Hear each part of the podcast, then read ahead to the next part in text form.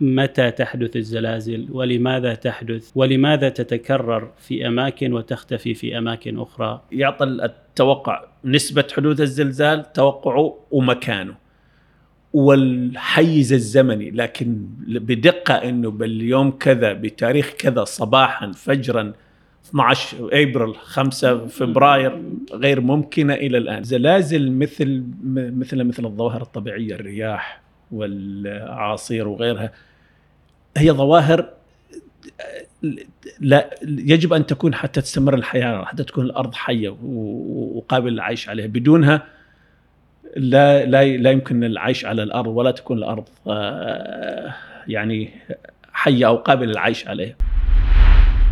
السلام عليكم ورحمة الله وبركاته. أهلا وسهلا ومرحبا بكم أيها المستمعون والمشاهدون الكرام في حلقة جديدة من بودكاست شمس. حلقة اليوم نقدمها من بسطة مجان فرع الخوير مع الأستاذ الدكتور عيسى الحسين مدير مركز رصد الزلازل بجامعة سلطان قابوس وأفتخر في يوم من الأيام كنت طالب مع الدكتور عيسى واليوم ما شاء الله نكون على طاولة واحدة ونتحاور في موضوع مهم وشيق ألا وهو الزلازل متى تحدث الزلازل ولماذا تحدث ولماذا تتكرر في أماكن وتختفي في أماكن أخرى فابقوا معنا لتستفيدوا من هذه آه، الأطروحات والنقاشات الجميلة مع الدكتور عيسى. أهلا وسهلا بك دكتور عيسى. حياك الله أخي محمد بارك الله فيك. أهلا. آه، تشرفنا بك وشكرا على قبول الدعوة. الله يبارك فيك. أنا سعيد أنه وجودي معكم إن شاء الله. نستفيد الكل منها إن شاء الله بإذن الله. يبارك فيك. آه، دكتور عيسى مثل ما ذكرت في المقدمة الهدف آه، من هذه الحلقة آه، تثقيف المشاهد والمستمع عن الزلازل. كيف تحدث؟ لماذا تحدث؟ لماذا تتركز في أماكن وتختفي في أماكن أخرى؟ وأيضا أثناء حدوث الزلزال الأخير في سوريا وتركيا ظهرت بعض المصطلحات ممكن ما كل الناس يعرفوها. آه، الصفائح التكتونية والصدوع والتنبؤات وهذه مناطق نشطة زلزاليا وهذه مناطق آه، غير نشطة. يعني كل هذه نحاول أن آه، نوصلها بطريقة سهلة حتى إحنا نستفيد وأيضا المتابع يستفيد. إن شاء الله بإذن الله. آه العلوم اللي تهتم بالزلازل هي علوم الجيوفيزياء وأنت جيوفيزيائي أيضا. نعم. ممكن كمدخل نعرف آه المستمع والمشاهد ما هي علوم الجيوفيزياء؟ نعم علم الجيوفيزياء هو مزيج من من الفيزياء وعلوم الأرض. فهو استخدام الطرق الفيزيائية في التنقيب أو معرفة خصائص الأرض الباطنية.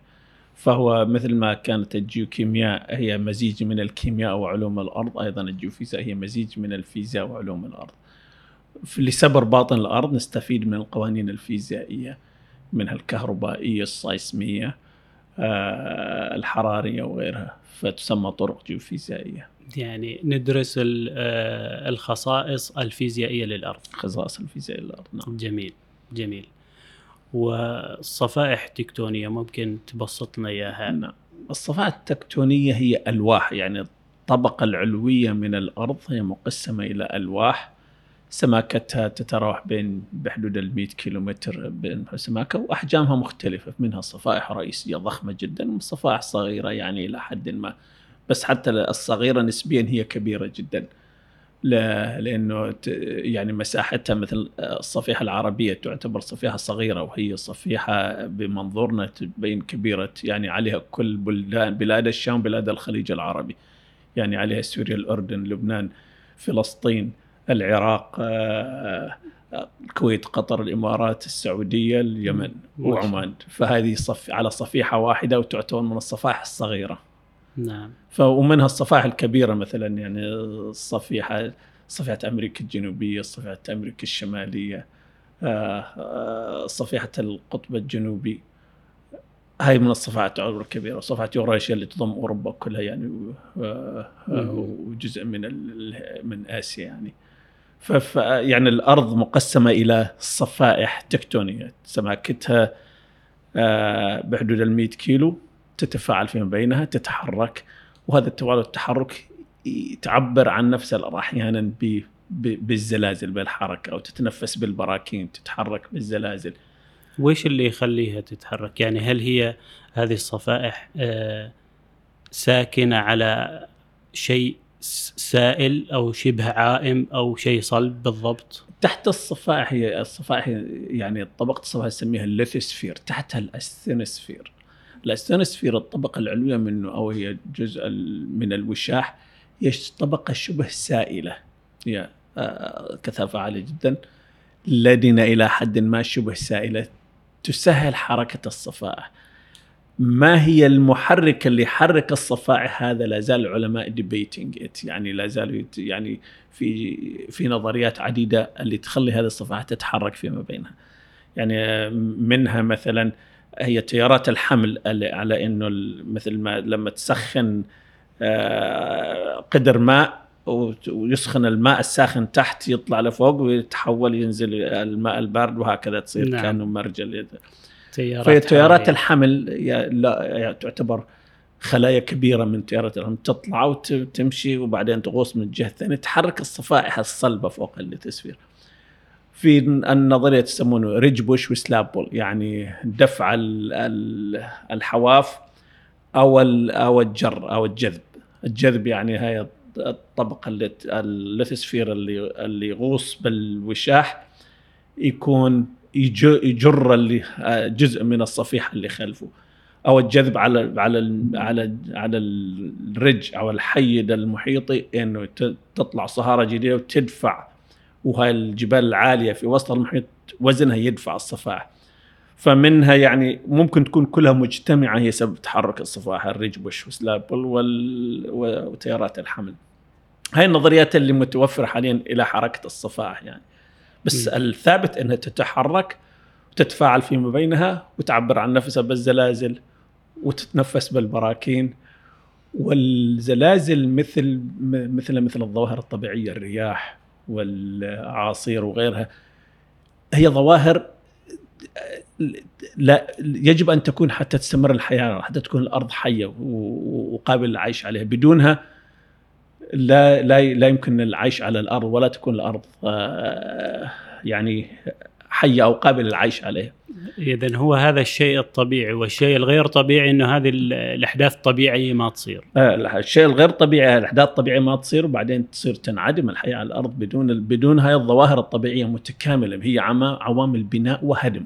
نعم يعني إحنا مثلا نقول جيولوجيا إنه الزلازل عام الزلزال عامل بناء عكس ما يتبادر الأذهان لأنه هي تبني الجبال تشق ترى على انهار يعني تشق الوديان. يعتمد من أي أي- منظور أنت من أي منظور. إليها. لكن وعوامل الهدم هي المياه والرياح هي اللي تحت الجبال وتنزل الصخور من أعالي الجبال والتربة إلى إلى السهول.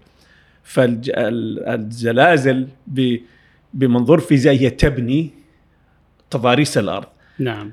العوامل الثانية العوامل الأخرى اللي لا تكل ولا تمل ودؤوبة بالحت هي الرياح والمياه تحتها التربة وتنزلها على على السهول. فهي متكاملة. يعني لا لابد أن تحدث هذه الظواهر الطبيعية حتى تستمر الحياة بدون يعني يعني بدونها ال- الحياة تكون طبعا بالعمر الجيولوجي تكون تضمحل أو تنقرض. بالفعل بالفعل. أحسنت يا دكتور. أيضا آه، ما المقصود بالمناطق النشطة؟ ولماذا تعرف أن هذه المناطق نشطة؟ ودائما يتوقع أن يحدث زلزال ولكن صعب أن أن نتوقع زمانيا يعني مكانيا نحن عارفين إنه هذه المنطقة نشطة زلزاليا المناطق النشطة وطبعا الزلازل تحدث على أغلبها تحدث على أطراف الصفائح نعم. إحنا ذكرنا إنه في صفائح كتل ضخمة سبعة منها كبيرة جدا ومثلها وأكثر صغيرة. هاي الصفائح تتفاعل فيما بعض تتحرك إما بطريقة ت- تقاربية تباعدية أو انزلاقية. التحرك وتلاقي الصفائح بطريقة أو بأخرى من هذه الثلاث الطرق ال- لتلاقيها يؤدي إلى تهشم على أطرافها. هذا التهشم هو الزلزال يعني النوع الارتدادي الكسرة المفاجئة للصخور على أطراف الصفحة هو الزلزال والزلزال طبعا يحدث على الصدع يعني هي الأطراف الصفحة مهشمة بالصدوع والصدع هو هو هو طرف الصفيحة يعني فعلى الصدوع تحدث الزلازل. لذلك يكون نطاقات زلزالية حسب حركة الصفائح تكون فيها نطاقات آه، نشطة جدا ونطاقات شبه نشطة تنشط من وقت لآخر لتسهيل الحركة ومناطق أقل نشاطا. داخل الصفائح النشاط الزلزالي يكون آه، يعني شبه معدوم أو قليل جدا. هذه نعم. يسمونها intraplate earthquake يعني داخل الزلازل اللي تحدث فيها صفائح واحيانا الضغوط التي تتراكم على أطراف الصفائح تستمر إلى داخل الصفيحة عندما تجد آه، نطاق ضعف أو منطقة ضعف تتهشم وتشكل صدوع تحدث عليها الزلازل. ومنها أحيانا تلتئم هذا الصدوع وتعاود إلى نشاط آخر بمناطق أخرى. بس النطاقات الزلزالية النشطة كلها على أطراف الصفائح. جميل. اذا حتى نربط الموضوع هذا بموضوع آه، له علاقة بهجرة النفط. ممكن نربط هذا. نسمع دائما عن هجرة النفط لكن ما كدراسة لكن هل هذه الحادثة صارت يعني بسبب زلزال صار في صدع وبالتالي افتتح مكان للنفط أن يهرب هل, هل مريت على دراسة من هذا الجانب؟ لا لا النفط طبعا لابد في في يتشكل في منطقة الصخور الكامنة اللي اللي في حدث فيها التشكل ولا بد للنفط أن يهاجر إلى إلى الصخور المكمن نعم فصخور النفط إذا حدث زلزال ولا ما حدث زلزال يجب أن يهاجر النفط السائل إلى مصائد النفط اللي منها ممكن تكون الزلازل سبب انه وجود المصائد يعني هي تكون نعم. صدع يحد حركة النفط تحدث جنبه ريزفوار كبير. هذا ريزفوار النفط يعني منها من المصائد أو المكان النفطية هي على الصدوع ونعرف الصدوع هي سبب الزلازل. فمنها آه، مصائد على الصدوع ومنها مصائد على محدبات. فالنفط يهاجر بحدوث زلزال أو بغيره يعني نعم. يلقى يلاقي مسامية ونفوذية عالية ويهاجر من من الطبقة التي تكون فيها إلى الطبقة التي يكمن فيها نعم والزلازل ممكن تصد الهجرة وتسوي مكمن نفطي نستفيد منه هاي بعض فوائد الزلازل منها يعني بالإضافة إلى بناء الجبال هي تكوين أو أو أو آه، يعني تحديد مصائد النفط. جميل جميل. وممكن تكون هي ك ممكن تكون لأنه هي زلازل تحدث على الصدوع والصدوع عادة ما تكون هو شق واحد سطحي تكون صدوع متوازية أو ويك زون نطاق من الصدوع ممكن تكون هاي منطقة سهلة للهجر لهجرة السائل هو نفط ولا مياه ولا غيرها. نعم. فعادة أهل التنقيب يحاولوا أحيانا يفجروا داخل باطن الأرض حتى يسهلوا هجرة السوائل حتى يسببوا شقوق أو صدوع تسري فيها السوائل إلى إلى المكمن أو إلى البئر الذي يستخرجون منه النفط. جميل جميل. حبيت أربط الموضوع لأنه على علاقة بالنفط والاستكشاف و... آه، بالتأكيد الزلازل هي يعني هي تشكل مصائد للنفط مكامن. اذا دكتور يعني حتى نبسط للمستمع والمشاهد. هذه صفيحة وهذه صفيحة أخرى. نعم. هنا منطقة كان يعني تلاقيهم. هي منطقة تلاقي قد تكون يعني هذه الصفيحة تقارب وتتكون الجبال. تتكون الجبال. أو تباعد وتحدث البحار, البحار أو الخلجان. أو الخلجان أيوه. أو انزلاق. انزلاق جنبا إلى جنب. وعندنا امثله جنب. حية على على الصفيحة العربية بالقرب من عمان. يعني تقارب الصفيحة العربية من الصفحة اليورو آسيوية اللي هي جزء الباكستان الإيراني. تتشكل جبال زاغروس. هاي تقاربية. تتقارب الصفيحة العربية من الصفيحة نعم. اليورو آسيوية. تشكل جبال زاغروس. تباعدية. تبعد الصفيحة العربية عن الصفيحة الأفريقية يسمونها mother plate الصفيحة الأم الأفريقية فتنفتح بحر الأحمر وخليج عدن. والبحر الأحمر وخليج عدن ينفتح تقريبا 2.5 سنتيمتر سنويا يتوسع. نعم. وتصادم الصفيحه العربيه مع الصفي مع الصفيحه اليورو اسيويه اللي هي الجزء اللي قريب من عمان هو إيران. فتصادمها تقريبا آه، بحدود 1.7 إلى 2 سنتيمتر سنويا. هذا التصادم يشكل الجبال ال- الموجودة اللي نعرفها واللي تحدث فيها الزلازل. جميل. والانزلاقية اللي حدث عليها اللي سهل تحرك الصفيحة العربية إلى الشمال الشمال الشرقي اللي هو مثل آه، صدع البحر الميت أو من خليج العقبة إلى آه، جنوب شرق الأناضول. صدع شرق الأناضول وصدع آه، أون أو نطاق أون اللي يمتد من بالقرب من الصومال إلى حدود الباكستان والهند. هذول يسهلوا هذول الصدعين الانزلاقين سهلوا تحرك الصفيحة العربية.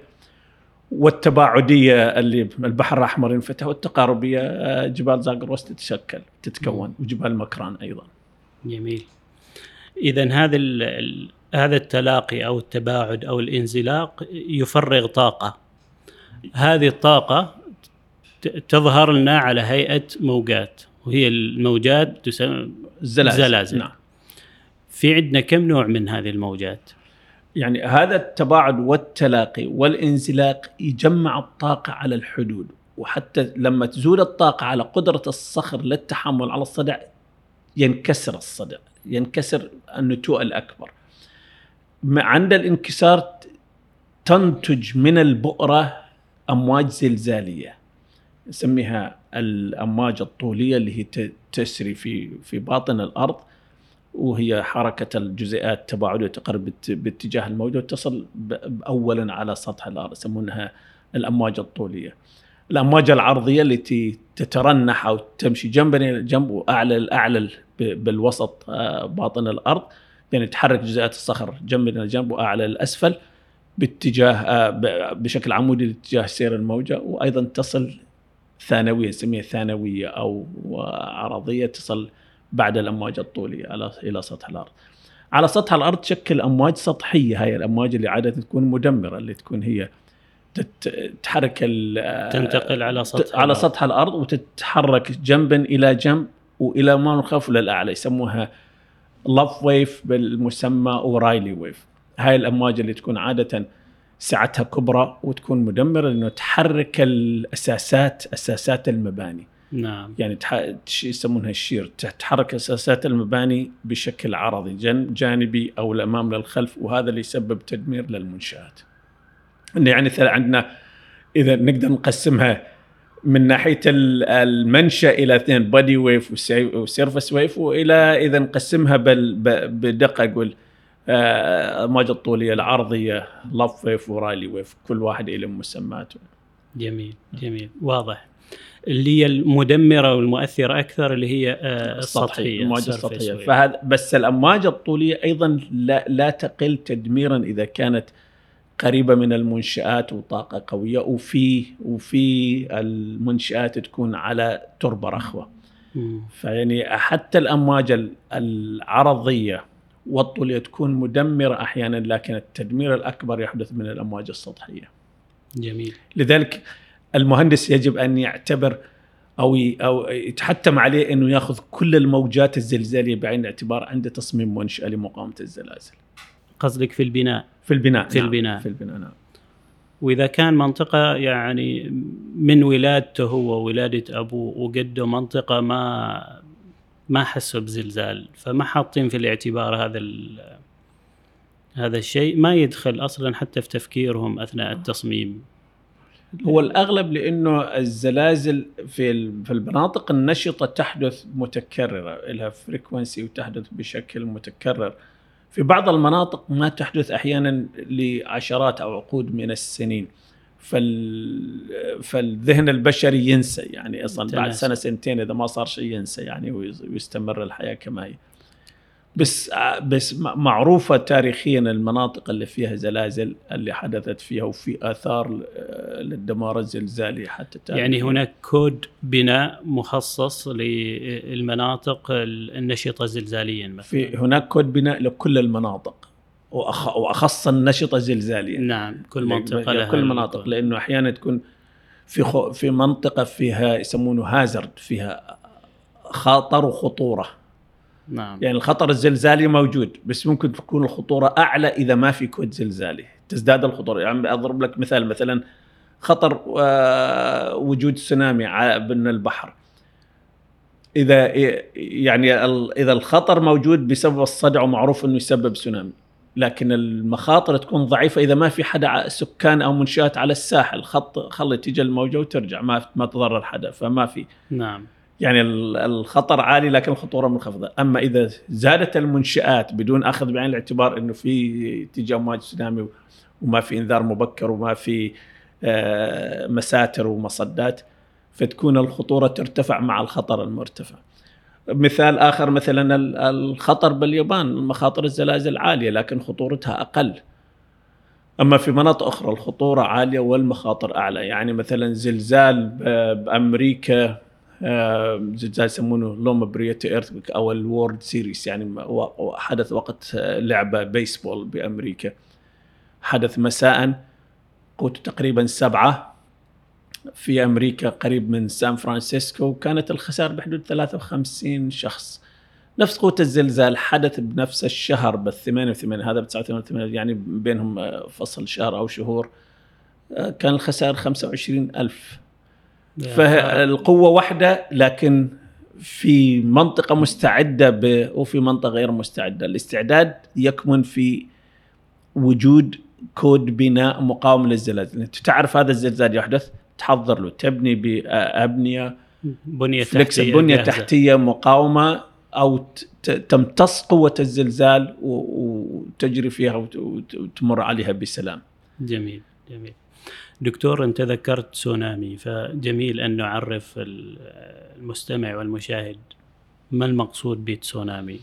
إحنا قلنا الز- الزلازل ظاهرة طبيعية. من آثار الزلازل مثلا الزلازل لها تأثيرات مباشرة هي انهيار المباني وسقوط آه، هبوط أو ارتفاع الأرض وتشققات.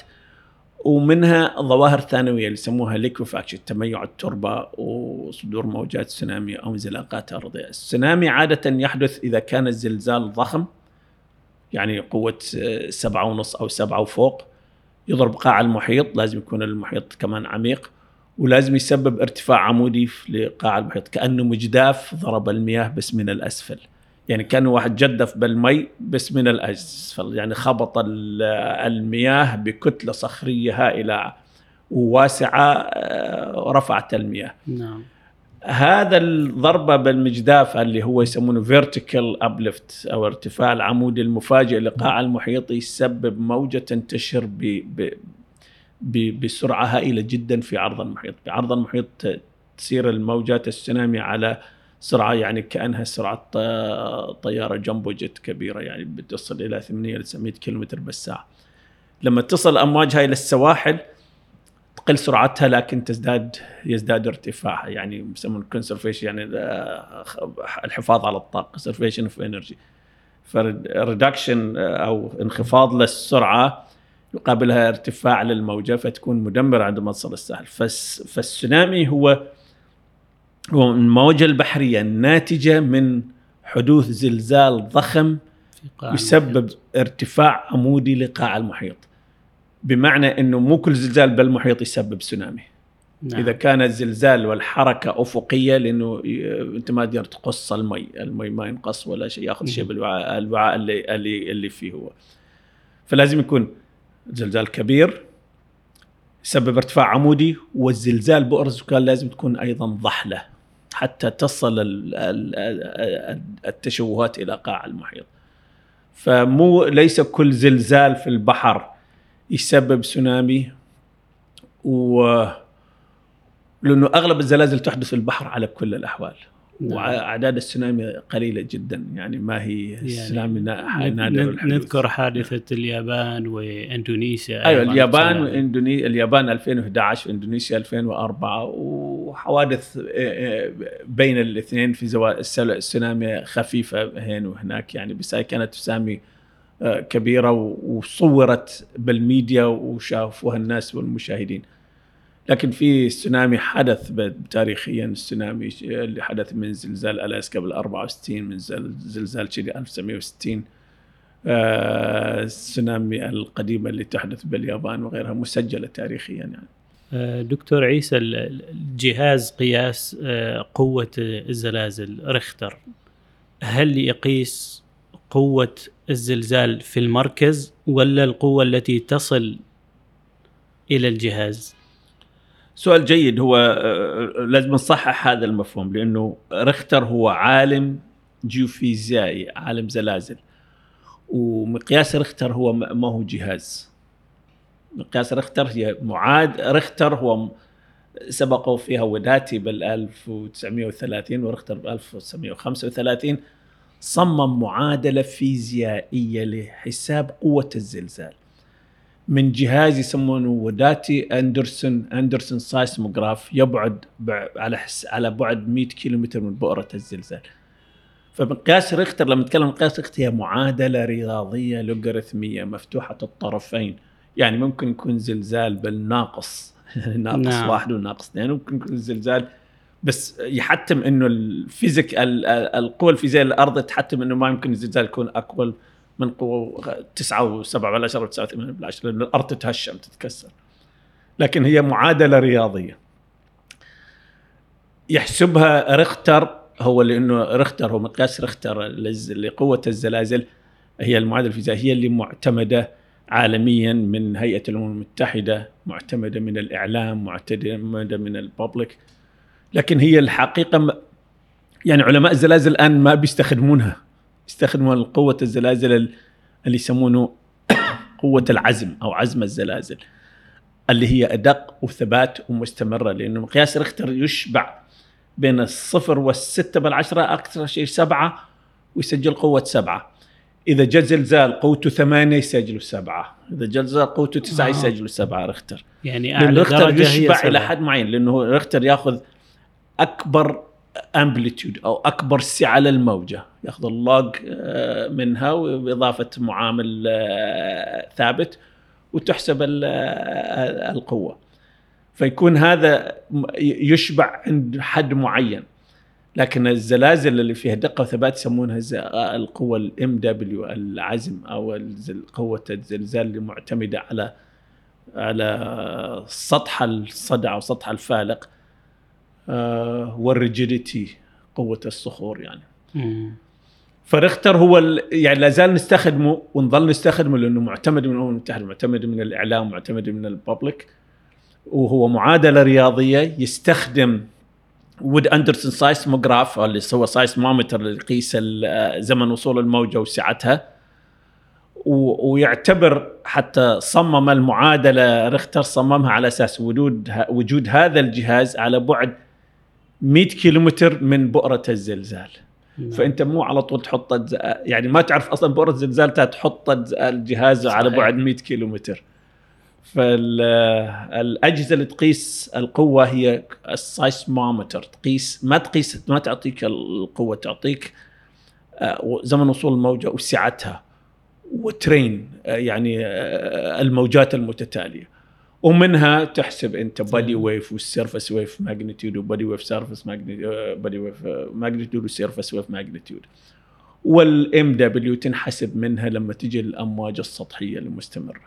وب- وبالتالي تبدأ حساب عكسي على أساس وممكن تحولها إلى ريختر بعدين يعني نحول ال- القوة يعني في معادلات تربط الاثنين. تحول إلى ريختر حتى يفهمها المشاهد والمستمع والميديا وهيئة الأمم المتحدة لأنه في منظمات معتمدة ريختر للمعاهدات الدولية مثل منظم- مثل منظمة الحظر الشامل للتجارب النووية. جميل. فحتى تقرب إلى هذا الأذهان إنه يكتبون مقياس ريختر. بس حتى الم- المستمع الكريم يعرف إنه مقياس ريختر هو ما هو جهاز ولا مشين يعني معدة ولا شيء هو معادلة رياضية لوغاريتميه جميل جميل. معلومة مفيدة جدا حياك يا أستاذ. وتحديث بالنسبة لمعلوماتي. أنا على بالي جهاز. لا لا هو ال- الأجهزة السايسمومتر والأجهزة نعم. تقيس الزلازل يعني عادة أجهزة قياس الزلازل تقيس وصول الموجة وسعة الموجة. ممتاز. والمعادلات الرياضية الفيزيائية اللي تحسب لنا القوة وتحسب لنا البعد وتحسب لنا ال- الموقع وال- والبؤرة والطاقة الناتجة عن الزلزال. ريموتلي عن بعد يعني أيضاً. جميل. أيضا دكتور هناك كثير من الأسئلة من آه، بعض المتابعين. طرحنا من طرحنا سؤال في تويتر أن نستضيف الدكتور عيسى للحديث عن الزلازل. فأغلب الأسئلة والاستفسارات هل ممكن التنبؤ بحدوث زلزال في منطقة معينة في فترة زمنية معينة؟ والعلم للتنبؤ طبعا البحث في التنبؤ مستمر. وأخذ زخم بالستينات والسبعينات والثمانينات من القرن الماضي. وطبعا بدأ من ال من ال 1800 أو 1700 ومستمر البحث. وحاولوا ربط الزلازل بالطقس حاولوا بالوذر حاولوا بالكواكب حاولوا بالانيمال بالظواهر الفيزيائية اللي ممكن تتغير من زلزال آخر لكن لم يتوصلوا إلى طريقة علمية ثابتة دقيقة مستمرة تحدث قبل كل زلزال. لأن انت للتنبؤ بدك شيء ظواهر تحدث قبل الزلزال حتى تتنبأ فيه. وما في ظاهرة فيزيائيه ثابتة إلى الآن تحدث قبل كل زلزال يحدث. فالزلازل أحيانا تحدث فجأة بدون أي مقدمات وأحيانا تحدث فيها مقدمات كثيرة منها الفورشاك اللي الزلازل المنذرة والأنيمال تطلع من جحورها والجوفرز والثعابين تطلع والمياه ترتفع والمجال المغناطيسي يتغير في بعض يحدث وأحيانا أخرى تحدث بدون أي من الظواهر الفيزيائية اللي اللي ممكن تتنبأ بالزلازل. فالعلم يتقدم لم يصلوا إلى إلى التنبؤ وصلوا إلى طريقة التوقع. يعني والتوقع بمعنى إنه مثلا هاي منطقة نطاق زلزال نعرف تحدث فيه زلازل ونعرف زلازل متكررة فيها تحدث زلازل باستمرار عليها. فممكن التوقع بطريقة يسمونها فوركاست أدق إنه مثلا خلال العشر سنوات القادمة زلزال قوه الستة يحدث بجبال زاغروس على سبيل المثال. أو خلال 50 سنة القادمة أو 100 سنة القادمة زلزال قوته سبعة يحدث بجبال زاغروس أو خلال 200 سنة القادمة زلزال يحدث بمكان الزلزال اللي حدث في تركيا قوته أكثر من سبعة يعني في صدع شرق الأناضول. يعني بنسب يعني يعطي التوقع نسبة حدوث الزلزال توقعه ومكانه.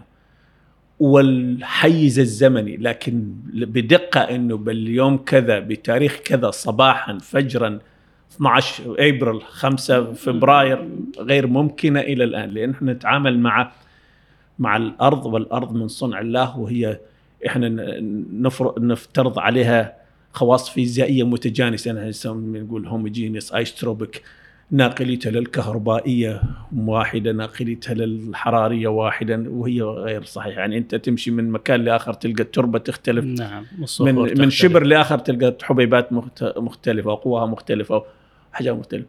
فالخواص الفيزيائية اللي نفت اللي ال assumption إحنا نفترضها حتى نعرف حلول بعض الحلول الجيدة للأرض. لكن في من ناحية الزلازل وقوه تكسر تهشم الصخور متى تنكسر؟ إلى الآن ربنا محتفظ فيها آه، لنفسه. لكن ممكن نقول إنه هذا النطاق زلزالي راح يحدث عليه زلزال بقوة معينة لأنه نعرف طول الصدع وعمقه وسعته. مثلا إحنا بدراستنا ب 2018 حددنا كل النطاقات الزلزالية المحيطة بالصفيحة العربية. وكل نطاق زلزالي حدثنا أكبر قوة متوقعة على هذا الزلزال. متوقع غير متن... تنبؤ بدقة تحسب الوقت. نعم. يعني. يعني مثلا نقول زلزال صدع شرق الاناضول اللي هو صدع آه، بورقتنا العلمية صدع آه، رقم 26 صدع شرق إحنا نتوقع أنه يحدث زلزال قوته 7 و8 بالعشرة على هذا الصدع. متى؟ الله أعلم. يعني نتوقع أنه يحدث زلزال قوته 7 و2 بالعشرة أو 7 و5 بالعشرة بجبال زاغروس. متى؟ الله أعلم. نعم. فيعني في هناك توقع بالنطاقات الزلزالية نحس نحسب مقدار أكبر قدر زلزالي ممكن أن يحدث. لكن الوقت آه لم لم يتوصل العلم إلى الآن لتحديد الوقت بدقة آه للاستفادة منه فإحنا بعادة بالزلازل نتكلم عن التنبؤ يقول التنبؤ لازم يحقق أربع شروط حتى يكون التنبؤ مفيد. لازم يحدد الوقت والقوة والمكان و statement of odds يعني إنه هذا الزلزال راح يحدث آه، بدون ما يكون random يعني أو random يعني فإذا تحدث هاي آه، تحققت هذه الأربع شروط هذا يسمونه تنبؤ لأنه حددت الوقت نعم. حددت القوة وحددت المكان وحددت استثمار يعني من 70% إنه راح يحدث أو 80% إنه راح يحدث أو 90% بها- بهذا الطريقة. عندها يكون التنبؤ له قيمة للمشاهد وللمستمع وللمصمم وعلمي يعني ممكن وعلمي. يعتبر علميا. أيوه وعلمي ويكون مفيد. نعم. وحدث من هذا التنبؤ مرة أو مرتين وما وما صار الزلزال. سبحان الله. وفي تنبؤ التنبؤ كان سكسسفول يعني ناجح مرة واحدة بالصين 1975 آه تنبؤوا بزلزال قبل 24 ساعة. يعني في حينها يقال إنه شغلوا شيء ربع مليون إنسان من هواة وإعلاميين وفلاحين وعلماء وفيزيائيين إنه حتى يتنبؤوا بالزلزال.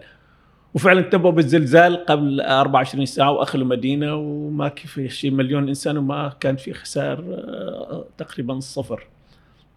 بعدها بسنة كاملة هم فعندها قالوا خلاص سيطرنا على الزلازل وعرفنا نتنبأ فيها بالخمسة. بس 76 صار حدث زلزال قرب من بكين قتل ربع مليون إنسان بتقديراتهم هم عاده هم متحفظين. بدون أي إنذار بدون أي من الطرق اللي استخدموها للتنبؤ بالزلزال ب 75 نعم. فبعد سنة وتنبؤوا بزلزالين آخرين وأخلوا مكانات مدن لمدة ثلاث أشهر ما صار الزلزال. ف يعني التنبؤ إلى حد ما نقول هو حالة خطيرة إذا ما صار. يعني أنت توقف حياة وتوقف يعني سألوا ع- عالمة بكاليفورنيا بلوس أنجلوس إنه آه، آه، أنتم تعرفوا التنبؤ؟ قال لا إحنا ما نعرف بس آه، شو الفائدة من التنبؤ إذا إذا قلنا يصير زلزال بلوس أنجلوس مدينة ب 15 مليون تخلى المدينة أصلا ستامبيد الناس طالعة من من المدينة هذا وحده ت- تقتل زلزال بعضها. أيوه حالها تقتل يعني الضحايا اللي من الخروج الناس والحرائق والفانداليزم وهاي تكون خسائر فادحة. ب- بينما آه، لو ظلوا بمكانهم يمكن خسر. بعدين سألها ال- المذيع في حينها إنه بس يعني فعلا قالت بس لا فعلا إنه آه، أنتم يعني تحطوا هاي بعين. قال لا بس لو لا عرف نتنبأ كنا قلنا لكم متى يحدث. إحنا ما نعرف. نعم نعم. بس ال- ال- ال- العلم ما توصل إلى إلى متى يحدث الزلزال. بس التنبؤ أحيانا يكون مسألة خطيرة وضارة خاصة إذا ما كان مستند على أسس علمية ويكون ضار اقتصاديا.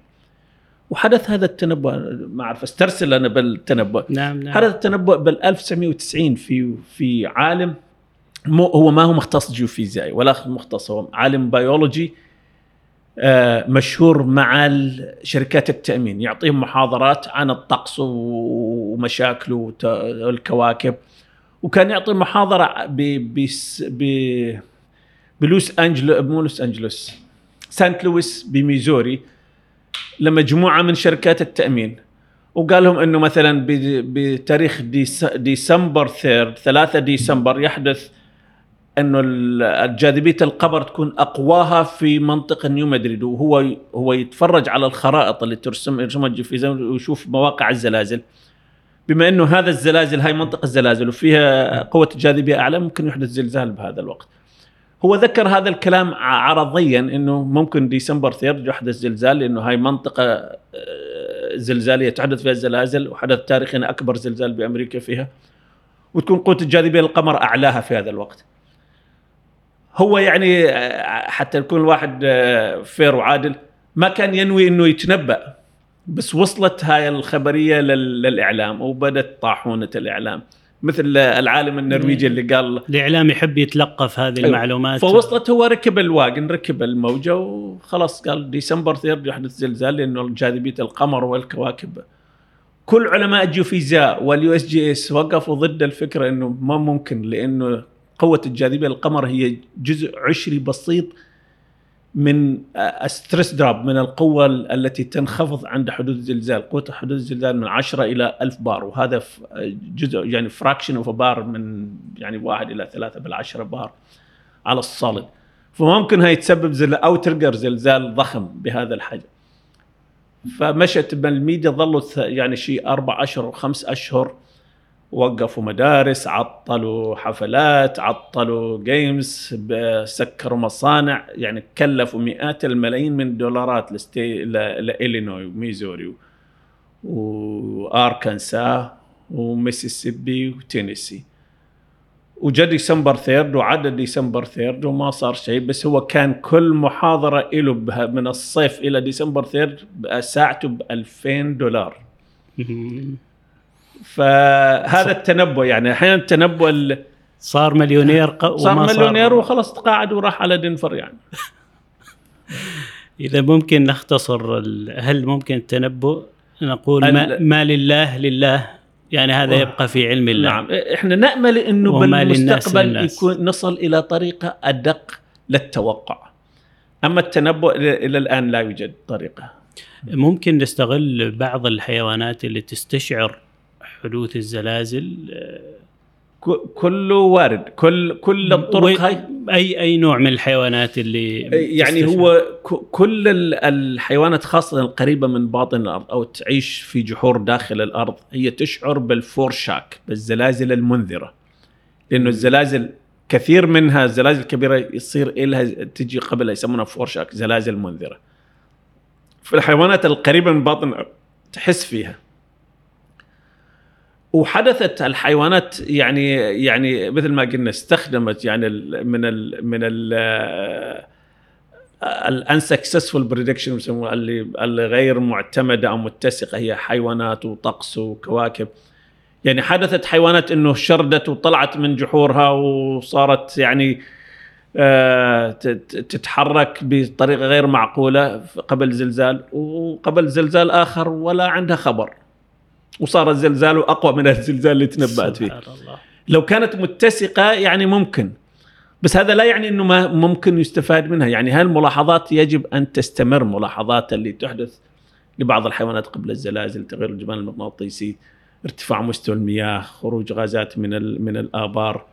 يعني آه، تغير سرعات الامواج الطولية بداخل الأرض. تغير كهربائية الأرض. هاي ممكن لا يجب أن تستمر ملاحظتها خاصة بالمناطق اللي فيها نشاط زلزالي ضخم. لأن هاي ممكن تعطي إذا إذا صار في مثل ما يسمونه بالجيوفيزا وأنت جيوفيزا انومالي يعني في شيء غير غير مألوف يعني نعم. ممكن تشير لك إلى شيء ممكن يحدث. بس ما راح تعطيك الوقت راح تعطيك إنه آه، في شيء ينطبخ بالأرض. كأنه إنذار مبكر هذا إنذار مبكر بس ما. ما ما هو بالدقة اللي إحنا نتمناها أو العلماء نعم، يتمنونها أو نعم. الببليك يتمناها إنه إنه شو استفيد أنا لازم تقول لي بالوقت هذا حتى أستفيد من ال... بس للعلماء يعني ال... كل هاي مجتمعة درست وتدرس وتستمر ال- الملاحظات عليها هذا لا يعني إنها متوقفة ال- ال- الدراسات مستمرة لل- للتنبؤ لكن لم تثمر البديل عن التنبؤ هو الاستعداد. يعني تقليل مخاطر الزلازل يعني الزلازل معروفة أنه لا يمكن إيقافها ولا يمكن التنبؤ بها بدقة بس يمكن تقليل آثارها إلى حد كبير جدا جدا جدا. يمكن التعايش معها أحسنت أحسنت دكتور. أيضا من الأسئلة اللي وردت في تويتر يعني هذا الهدم في في كثير من الجبال بغرض التوسعة في البناء والعمران والطرقات. هل تساعد في في حدوث آه، الزلازل؟ هي الزلازل إحنا نذكر إنه ال- الزلازل لازم يكون في تغير في الضغوط. يعني تغير الضغوط لما الأرض كأي كائن خلق الله تسعى للتوازن. ومجموع الضغوط لازم يساوي صفر. يعني الضغوط العمودية مع الأفقية مع حصلتها صفر إذا إحنا غيرنا مثلا زلنا جبل كامل أو بنينا سد وحجزنا خلفه آه، بحيرة مائية ضخمة. إحنا هنا غيرنا الضغوط. صار زا صار في فرق يعني المحصلة ما تساوي صفر. الأرض عادة تعبر عن نفسها لما تغير من هذه الضغوط. حتى تسعى للتوازن لازم ت- تعيد الضغوط. فممكن تحدث زلازل بس يعني من الجبال وحركة آه، النشاط المحاجر وغيرها ممكن تحفز حدوث زلازل صغيرة بس ما ممكن تسبب زلازل ضخمة مم. يعني لازم تكون على الصدع نشط وفي عوامل أخرى تكتونية ضخمة حتى يكون الزلزال. أما إزالة الجبال آه، خاصة إذا كانت هذه أعمال الهدم بعيدة نوعا ما عن حواف ال- بعيدة عن الفوالق. يعني هي. ممكن يعني ممكن تسبب زلازل خفية. هي أصلا بحد ذاتها ground shaking اهتزاز. نعم. يعني تسوي محجر أو تسوي مقلع أو تهدم جبل لازم تفجر. والتفجير هذا هو اهتزاز. يعني هي جميل. زلازل خفيفه وممكن تسبب زلازل خفيفة أغلبها غير محسوسة. بس يعني حتى يتم التوازن لازم يكون في يسمونه تعويض. يعني إن إذا إحنا نهدم جبل لازم نعوض التربة اللي نزيلها بتربة أخرى متجانسة أو إذا نضخ مياه من داخل الأرض أو نفط لازم نعوضه بسائل مشابه. حتى تظلت الضغوط متوازنة نعم. لدرء أي مخاطر أخرى بين زلازل أو آه، مخاطر بيئية وغيرها يعني. أحسنت أحسنت آه، دكتور. هل ممكن افتعال الزلازل بتدخل بشري؟ لأنه كثير من آه، الهرج والمرق صار في هذا الموضوع على إنه تدخل بتدخل هذا الزلزال اللي صار في سوريا وتركيا. لا هو الزلازل بشكل عام إما إما منشأها طبيعي أو في من زلازل منشأها بشري. الزلازل التكتونية اللي تحدث الكبيرة اللي على أطراف الصف على الصدوع وعلى تحدث على منشأها تكتوني أو زلازل بركانية أو زلازل انهداميه لسقوف مناجم أو سقوط كهوف سقوط كهوف أو انزلاقات أرضية هذه زلازل طبيعية طبيعي. بركانيه. الزلازل البشرية مثلا تحدث س... ت- تبني سد ارتفاعه 200 إلى 300 متر وتحجز خلفه مليارات الكوبيك مترات من ال- من المياه أنت غيرت الضغوط العمودية وخليت المياه تتغلغل إلى إلى الشقوق وتسوي لها مثل تسهل الانزلاق عليها واللوبريكانت وتسهل الانزلاق. آه فهي تعتبر من صنع البشر أو التفجيرات النووية، التفجير النووي مثلا نسجل إحنا أي تفجير بكوريا الشمالية نسجله بمحطات رصد زلازل عنده ونقيسه على أساس إنه نعرف إنه تفجير بس هو سو سبب اهتزاز لأنه. الزلا- الزلزال بتعرفه اهتزاز الأرض. منشأه تكتوني، منشأه طبيعي، ممكن منشأه صناعي زي التفجير النووي. يعني بما إنه قلنا هيك إنه في زلازل بشرية اللي هي التفجيرات النووية والكيميائيه ت- حبس المياه خلف السدود ضخ النفط ضخ مياه داخل باطن الأرض. هاي تسبب بس أغلب الزلازل اللي تسببها هذا ال- البشر هي زلازل بمنطقة اوريدي سهلة الانزلاق وزلازل خفيفة. يعني التفجير النووي ممكن يحفز زلزال بسيط. بس تح... زلزال تركيا وسوريا على عمق على عمق 18 كيلومتر. يعني بدك تحفر 18 كيلومتر جوا. وبدك تحط قنبلة نووية أو قنبلة ضخمة جدا أو تضخ عليها ملايين الكوبيكترات من النفط حتى تسهل الإنزلاق. يعني ما ما تخ- ما تخش ال- العقل البشري يعني هي نظرية المؤامرة موجودة يعني. نعم. والبشر يسعى إلى إلى السيطرة على الزلازل، علماء الزلازل فكروا بيسمونه ايرث كنترول من ال- من الثمانينات. إنه بما إنه بعد تجربة دنفر وانه شافوا إنه ضخ السائل العادم إلى أعماق الأرض يحفز إن إنتاجية الزلازل وصارت زلازل بدنفر بسبب آه، بير يضخون فيه المياه ال- من Denver Arsenal آه، well وسووا تجربة ب oil field يسمونه Rangely oil field وإنه شافوا abandoned اير oil field ضخوا بالآبار فيها سائل وشفطوا سوائل فصار في إنتاج للزلازل. فكروا يسمون earth control إنه ليش ما نروح أنا على على الصدوع اللي نتوقع تحدث عليها زلازل ومخيفة مثل الصدع اللي يحدث San Andreas fault اللي يحدث ب- بكاليفورنيا اللي ممكن يدمر لوس أنجلوس وسان فرانسيسكو أو إحدى المدينتين فليش ما إحنا نروح على هذا الصدع ونضخ سوائل على ال... عند ال asperity على. على الصدع نفسه ونسهل انزلاق الصدع بجرعات بسيطة حتى ما يحدث زلزال ضخم. وعدلوا عن هاي الفكرة أول شيء لصعوبتها وصول ال- النتوء اللي تعرف إنه هذا فعلا هذا الصدع ناضج لل- لل- للانكسار والشيء الثاني إنه بسبب الليتيجيشن يعني بسبب إنه ممكن يقاضهم الناس يعني ممكن يفكر يحدث يسوي زلزال بجرعات خفيفة وسبب زلزال ضخم. لكن هي صعوبتها آه، الفيزيائية يعني ما ممكن تسبب زلزال تكتوني مثل زلزال تركيا اللي بمقداره بحدود ال 400 ل 500 قنبلة نووية. إنك بدك يعني هذا آه، ممكن يعني 7 6 ولا كم اللي كان في سوريا؟ 7.8 يعادل كم؟ بحدود 400 إلى 500 قنبله نووية، القنبلة النووية بحجم الغرفة يعني boxcar ضخمة. يعني مليارات الأطنان من ال TN آه، T تنفجر دفعة واحدة. 500 قنبلة نووية تنفجر دفعة واحدة، هاي الدفعة الواحدة الطاقة لحسن الحظ إنه معظمها الأرض تمتصها. تضمحل يسمونه spherical spreading و attenuation وحرارات ويصل لنا جزء بسيط منها على سطح الأرض يسوي الدمار هاي. بس يعني البشر يسعون إلى إلى حدوث الزلازل أحيانا بطريقة غير مباشرة بناء السدود آه، ضخ النفط يسبب يحدث زلازل بسيطة. لكن لو لو صار زلزال بتدخل بشري بهذه الأسباب اللي ذكرتها ممكن يكون يعني أعلاها ما يتجاوز ثلاثة مثلا ما أو- ما ما أو نعرف أربعة. لحد الآن ما في زلزال صار بتدخل بشري معروف. نعم. جميل. لأنه لأنه أنت بدك بدك طاقة هائلة توصل للصدع. يعني أعمق حفرة وصلت لباطن الأرض اللي حفروها حفروها السيفتين 15 كيلو متر وهي تعرف الحفرة هي يعني بقطر بسيط يعني آه، سنتيمترات. نعم. لأنه بعدها تصير الأرض ساخنة جدا وحارة جدا وما تنحمل ولا تصل. ف وبدك تنزل كميات ضخمة جدا جدا جدا جدا جدا من ال من ال من المتفجرات. وبعدين يعني تجيبها على تركيا من دولة أخرى ما يعني ما وأهل لازم. تركيا ما عندهم خبر مثلا. أيوه لا لا بس هي big operation ما يسمون مم، نعم.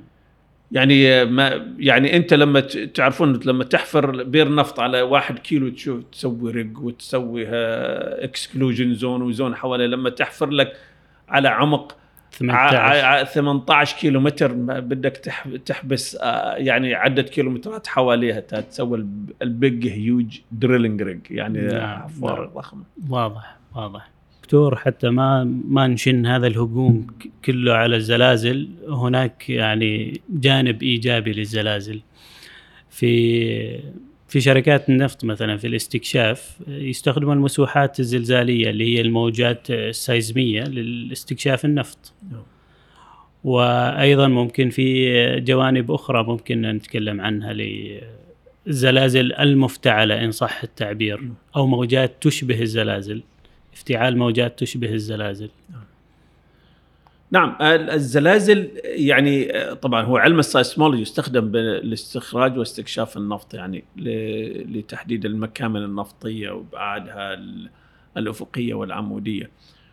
ولأنها تستخدم موجات لسبر باطن الأرض معرفة طبقات الأرض، معرفة ما يوجد في طبقات الأرض. فالزلازل هو. أو العلم السايسمولوجي كعلم هو علم نافع والزلازل بحد ذاتها ما هي كلها شر. كل الظواهر الطبيعيه اللي الله خلقها على الأرض فيها جانب شر وفيها جانب خير. أضرب لك مثال مثلا المطر. ما ذكر المطر في القرآن إلا عذاب. ومع هذا نهندي أنفسنا لما يحدث مطر مو الرحمة؟ يعني ننبسط لما ينزل المطر. لأنه تنعكس مباشرة على حياتنا يعني بحياتنا البشرية بخلال شهور ولا شيء تشوف العشب طلعت. أما الزلازل هي تعمل هي ظاهرة طبيعية مثلها مثل الظواهر الطبيعية الأخرى اللي بدونها ما تستقيم الحياة. يعني ما ممكن تكون التربة ناعمة ومتوفرة لل- للمياه وللرياح حتى توصل السهول. لأنه الأرض لما خلقت خلقت صماء.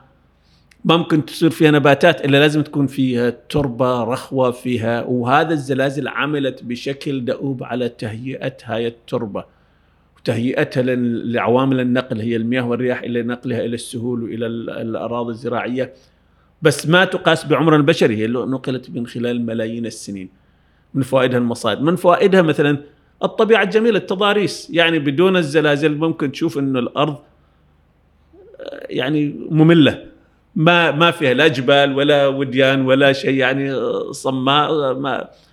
فالزلازل تساهم في بناء الطبيعة الجميلة اللي تجذب ال- المناظر الحلوة تجذب السياحة. مثلا بكاليفورنيا أهل كاليفورنيا يعتبروا أن الزلازل نعمة لهم لأنه بكاليفورنيا مردود كاليفورنيا من السياحة بحدود 60 مليار سنويا. بسبب الطبيعة الجميلة اللي ساهمت في بنائها الزلازل اللي هي الرفت والسان أندرياس فولت وال- والجبال اللي موجودة والطبيعة الجميلة اللي تخلي الناس تفضل تعيش بكاليفورنيا رغم أنه زلازلها ضخمة مدمره. فمردودها من السياحة 60 مليار سنويا. اللي اللي تصرفه كاليفورنيا على الاستعداد للزلازل بحدود 5 مليار سنويا على تح- تحسين البنية التحتية وهي تفيدها من كل النواحي مو فقط للزلازل للظواهر الطبيعية الأخرى. فبحسبة بسيطة أنت 60 مليار آه، فائدة من السياحة آه، بحد ذاتها إلى 5 مليار آه، الحسبة تشوف إنه أنت رابح. بس لأنه الزلازل عادة خلال ثواني تدمر ما بناه الإنسان خلال عشرات السنين لأنها حدث مفاجئ. بس أحداثها اللي مستمرة اللي يسمونها كريبة الزلازل تستمر على حدوث الأرض. إما يعني الضغوط مستمرة منذ أن خلق الله الأرض إلى يوم القيامة راح تستمر وتحدث الزلازل راح ت- ت- تغير وت- وتضاريس ومعالم الأرض. فبدونها ما تستقيم الحياة لا توفر ال- ترع الأنهار ولا الوديان ولا الجبال. ولو إنها ما تقاس بعمرنا البشري لأنه تشوف الوادي هذا انبنى خلال ملايين السنين. إحنا ما نقيسه. لكن ما نعرف قيمته إلا إذا كانت الأرض صماء جرداء ما فيها لا لا نبات ولا حياة ولا شيء عندنا نفتقد الزلازل. ف يعني إحنا عادة كعلماء زلازل نقول الزلازل آه، آه، نقول earthquake do not kill building kill. يعني الزلازل لا تقتل. يعني إذا حدث زلزال وأنت بالصحراء أو بمكان خالي ما في بناء بناء بنيناه إحنا بأنفسنا أكثر ما هنالك إنه تهتز شوي تروج تقع وتطيح وتقوم. لكن إذا أنت في في منشاه بناها المهندسين حتى يوفروا أموال وحسبوا فقط حسبة الأثقال إنه إيش قد هاي المبنى تشيل طوابق وبشر يسكنونها وما حسبوا أمواج القصة اللي تجي من من الزلازل أو من الرياح ما هاي هي اللي تقتل الناس ال- يعني الأبنية والمنشات اللي بنوها البشر هي اللي تضر تضر يعني الزلازل لا تقتل ولكن الزلازل لا تقتل لكن الأبنية الأبنية تقتل. الأبنية اللي تو الأبنية بناها الإنسان والإنسان ممكن يبني أبنية. يعني. تقاوم أي شيء تقاوم كل القوة بالإضافة إلى قوة ال- الضغط الأحمال اللي الطوابق تقاوم قوة الزلازل وقوه الرياح. والقوى الأخرى اللي ممكن تأثر على المباني فإذا انحسبت الحسبة الواحد يقدر يعيش مع الزلازل ويعيش ب... ب... بأفضل الولايات اللي فيها زلازل مثل كاليفورنيا اللي فيها ال- ال revenue من ال tax من الضرائب وغير لل- للدولة عالي جدا وأكبر اقتصاد بأمريكا اقتصاد كاليفورنيا وهي أكبر ولاية فيها الزلازل مع. هذا يعني هم مستفيدين يعني آه، الزلازل يعتبرونها نعمة عندهم ليس نقمة ويصرفون عليها لتحديث البنية التحتية ولا ولتجهيز المكان وهي جاذبة لل- للاستثمارات وجاذبة للناس وجاذبة للعيش وجاذبة للسياحة وغيرها. بارك الله فيك يا دكتور عيسى. استمتعنا واستفدنا كثير من هذا النقاش. الله يسلمك. حياك. الله يبارك فيكم. في في إضافة أو معلومة تحب تضيفها للمستمع كنوع من من يعني اللي أحب أضيفه إنه الزلازل ظاهرة طبيعية كأي ظاهرة أخرى، إحنا لازم نفهمها نتثقف فيها، لازم إن يعني إحنا دورنا إحنا نثقف لا نخوف، نعلم لا- لا نضلل. الزلازل حدثت وتحدث وستحدث بالمستقبل. نتعايش معها إذا استعدينا إلها بشكل جيد تمر الزلازل ولا خبر يعني ولا في شيء آه، يضر. مثل ما نستعد إنه ما نبني بالأودية أو نبني بشكل يعني مقاوم للماء أو نرفع الأبنية بشكل جيد يجب أن الواحد إنه تكون في آه، آه، تدابير للبناء حتى الأبنية تكون مقاومة للقوى الزلزالية المتوقعة بالمنطقة. عندها الزلازل تكون آه، مثل مثل أي ظاهرة طبيعية أخرى تمر ولا تضر إن شاء الله. إن شاء الله. سؤال أخير نسيت. أسأله. قبل شهرين تقريبا أو ثلاثة أشهر صارت هزة زلزالية في الوسطى. في الدقم؟ ب 19 شهر ما صار له شهر يعني 19 آه، فبراير. الشهر نعم. الماضي نعم. هل هذا يعني على إنه يعني الناس قاعدة تفكر أو تقارن إنه صار زلزال في تركيا وسوريا؟ يعني فترة قصيرة صار زلزال هنا وفترة قصيرة أيضا صار زلزال في إيران حتى في مسندم شعروا بهذه الهزة هل هذا يعني إنذار على إن الزلازل متقاربة إحنا نذير شؤم. يعني إحنا نعرف إنه الزلازل تحدث باستمرار. إذا حدث زلزال بتركيا ولا باليابان ولا ب... ب... بإندونيسيا زلازل تحدث وتستمر بالحدوث. هل هذه حدث- فعل؟ لا تكون الارتداء. الزلازل الارتدادية عادة من صدع شرق الاناضول زلازل تركيا تحدث له تحدث منه آه، يسمونه افتر شاك على النطاق الزلزالي اللي هو فيه. وممكن يحرض الصدوع المجاورة يعني مثل صدع الغاب السلسلة التدمرية اللي بلبنان لأنه على نفس الصدع يعني. بس الزلزال الزلزال هناك يحرض يعني هو الزلزال حدوثه على نتوء كبير انكسر. تبقى نتوءات أصغر على على نفس الصدع تنكسر تباعا وتحدث تباعا. بس يحرض زلزال على بعد آلاف الكيلومترات بالدقم هذا غير منطقي لأنه زلزال بعيد جدا. رغم أنه الزلازل تحرض إنتاجيتها بإيشلون يعني القريبة من بعضها أو المناطق بنفس الصدع لكن الصدع بعيد مستبعد لأن الضغوط حتى لو كان transfer مع ال مع ال ال Arabian plate ما تصل إلى الدقم. حتى تكون منطقية حتى تحفز إنتاج زلزال.